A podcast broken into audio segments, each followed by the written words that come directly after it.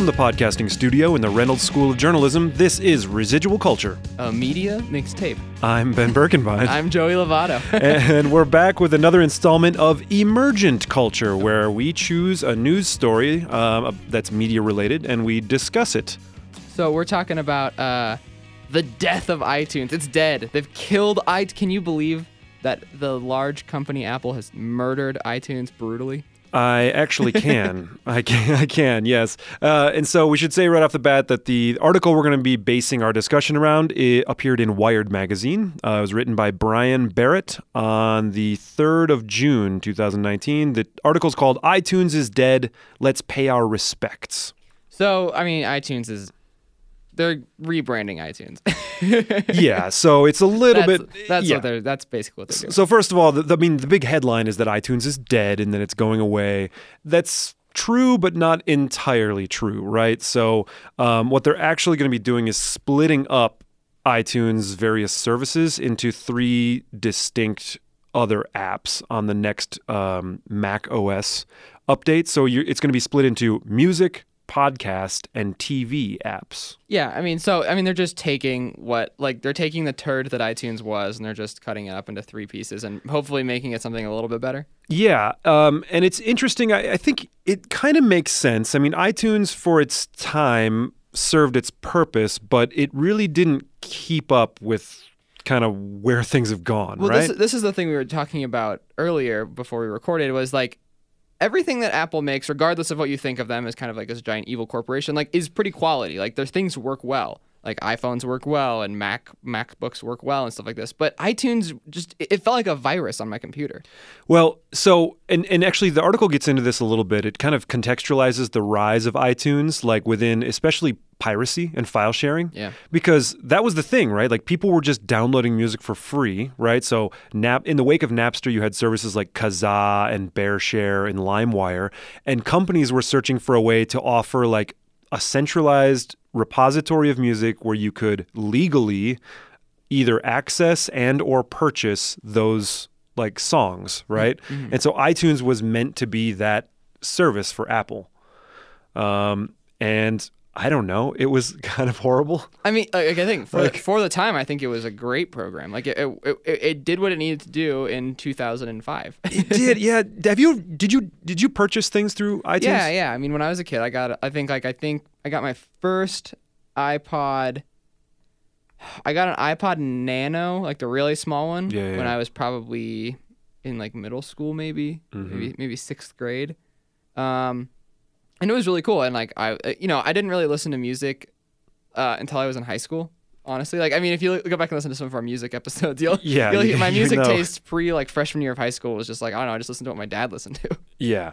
The interesting thing is I never owned a Mac, an Apple laptop. I never had a Mac, right? So I did have iTunes for the first time, I believe, on a Windows machine. Yeah, I forget exactly which one. It was probably some Dell computer that I had. Mm-hmm.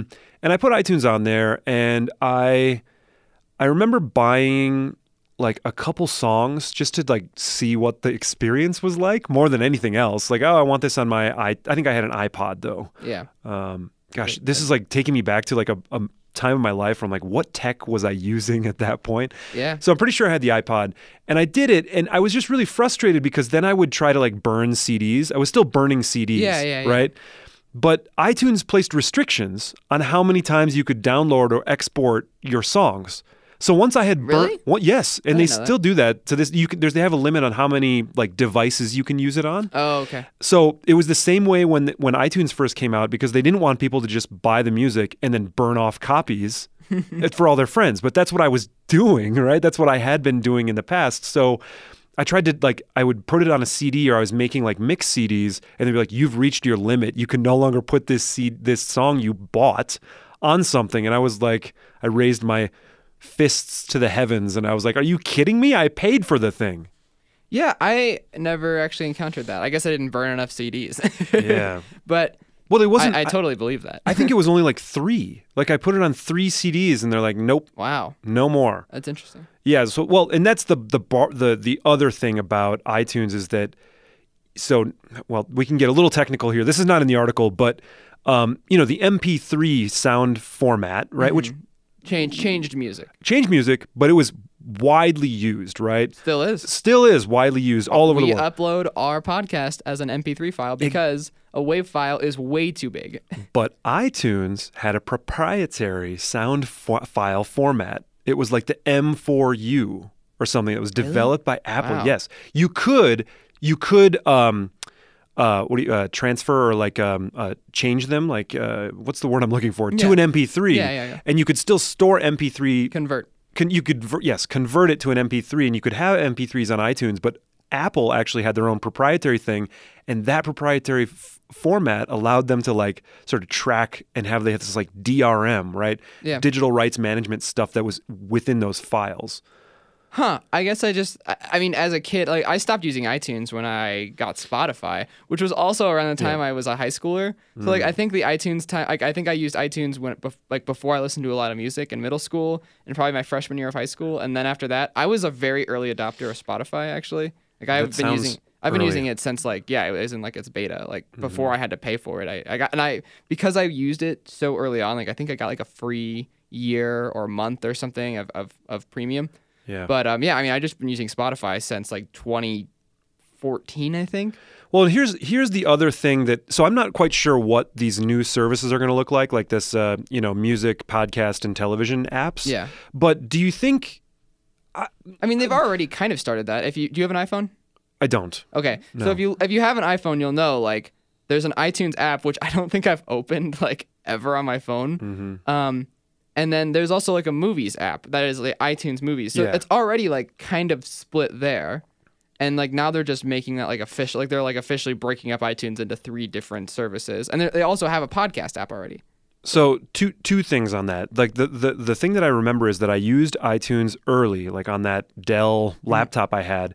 And then I tried to come back to it later, or either that or was on my wife she had a Mac laptop and she was using it, and I'm I found it so difficult to navigate iTunes and horrible, find files. Mm-hmm. It just was if you weren't in the right tab or, things were just placed differently. So I guess it makes sense to just kind of let break it up a little bit. Yeah, I think they just need to reset it. Yeah, exactly. Although I will say, I do remember kind of my early music dabbling days in middle school and stuff. They used to have the iTunes free song of the week. I learned. Yes. I used to always check that out, and I used to learn a lot about music and get into stuff because of that. Yeah, that, and it was also really nice because, again, before Spotify and before other streaming things, you could get at least a preview of a song before you bought it. Yeah. So you got a 15 or 30 second, probably 15 second snippet of the song. You're oh, the new album by that band I listened to sounds good, right? And it was a reliable place to go and hear that. What before people before YouTube? Yeah, I was going to say before people were just uploading rips to YouTube. I guess it's been going on a long time, but it was just a reliable place to find one. Yeah, I think that I said, the splitting up of it makes sense for Apple to do, and I think it's not going to change a whole lot because I think no one uses iTunes anymore really anyway. Well, and here's my next question: the broader shift sort of in media, which is do you think people want to or are buying music anymore? No, I think everyone's just streaming now. I think buying music is a thing of the past. A lot of people are, but I think in 20 years no one's gonna own CDs or they'll own CDs, but that'll be a weird thing people do. It certainly decreases, but there is something about it, right? Actually, I read this is another article, but it was a really interesting one. It was a music writer for the New York Times, and I forget his name, but he wrote a thing and he had this quote, it's why do you still buy CDs? You're a weirdo. And he's well, I do it because I don't have to pay a monthly service I pay one time, and then I can listen to the whole thing without any ad breaks or anything else. And I can just sit in quiet and listen to the thing and appreciate it. Well, I think the one thing that I can, I really appreciate about CDs and the reemergence of vinyl is kind of the deconnectedness of it. Everything that we do is connected to the internet now, which is super annoying. Yeah. But when you listen to a CD or you listen to a record, you're not connected to the internet, which is nice. I think that 5 years ago, playing board games was nice. It's still nice, but playing board games is nice because you're getting away from the screen. in 15 years, getting away from just the internet and still being on a screen is going to be like a novelty and difficult to do. Like, you're not going to be able to do anything on a digital device offline. Everything is going to be connected to the internet in some way or another. Yeah, definitely.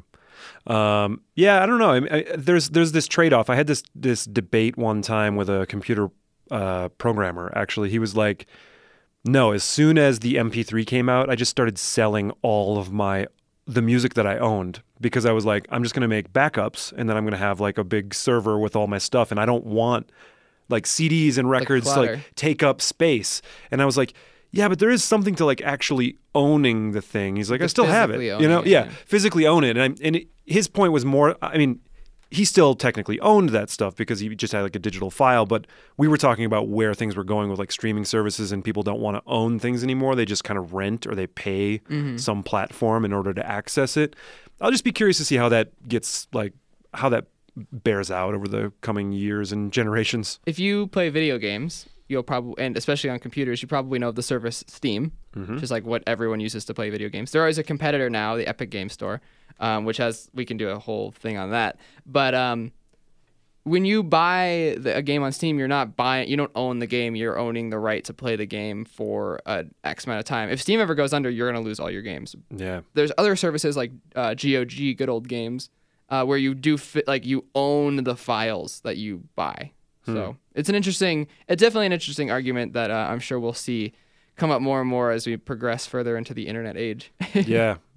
Well, death of iTunes. Are you sad about it? No, not at all. I hated iTunes. Yeah, I don't know. I'll just be curious to see, what...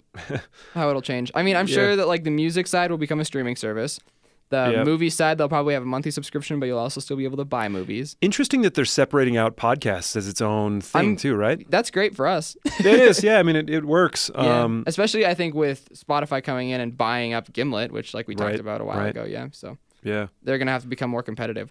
You know that like in iTunes, or at Apple right now, well, at least as of 2 years ago, they had one guy running the podcast section of iTunes. Oh, really? Yeah, and he like was like very overwhelmed. And I would people imagine. Email him all the time, and like it was a crap, and now they're gonna have to like actually fight for the market share, which is good. Huge growth in podcasts. Yeah. So well, thank you for listening. Yeah, this has been Emerging Culture. I'm Ben Birkenbein. I'm Joey Lovato. The music today is Finder by People with Bodies. Follow us on Instagram, Facebook, Twitter, and all the rest of it. Don't follow our Twitter. Yeah. It doesn't tweet. I mean, you can follow. Actually, please go follow it. Maybe it'll encourage us to tweet more.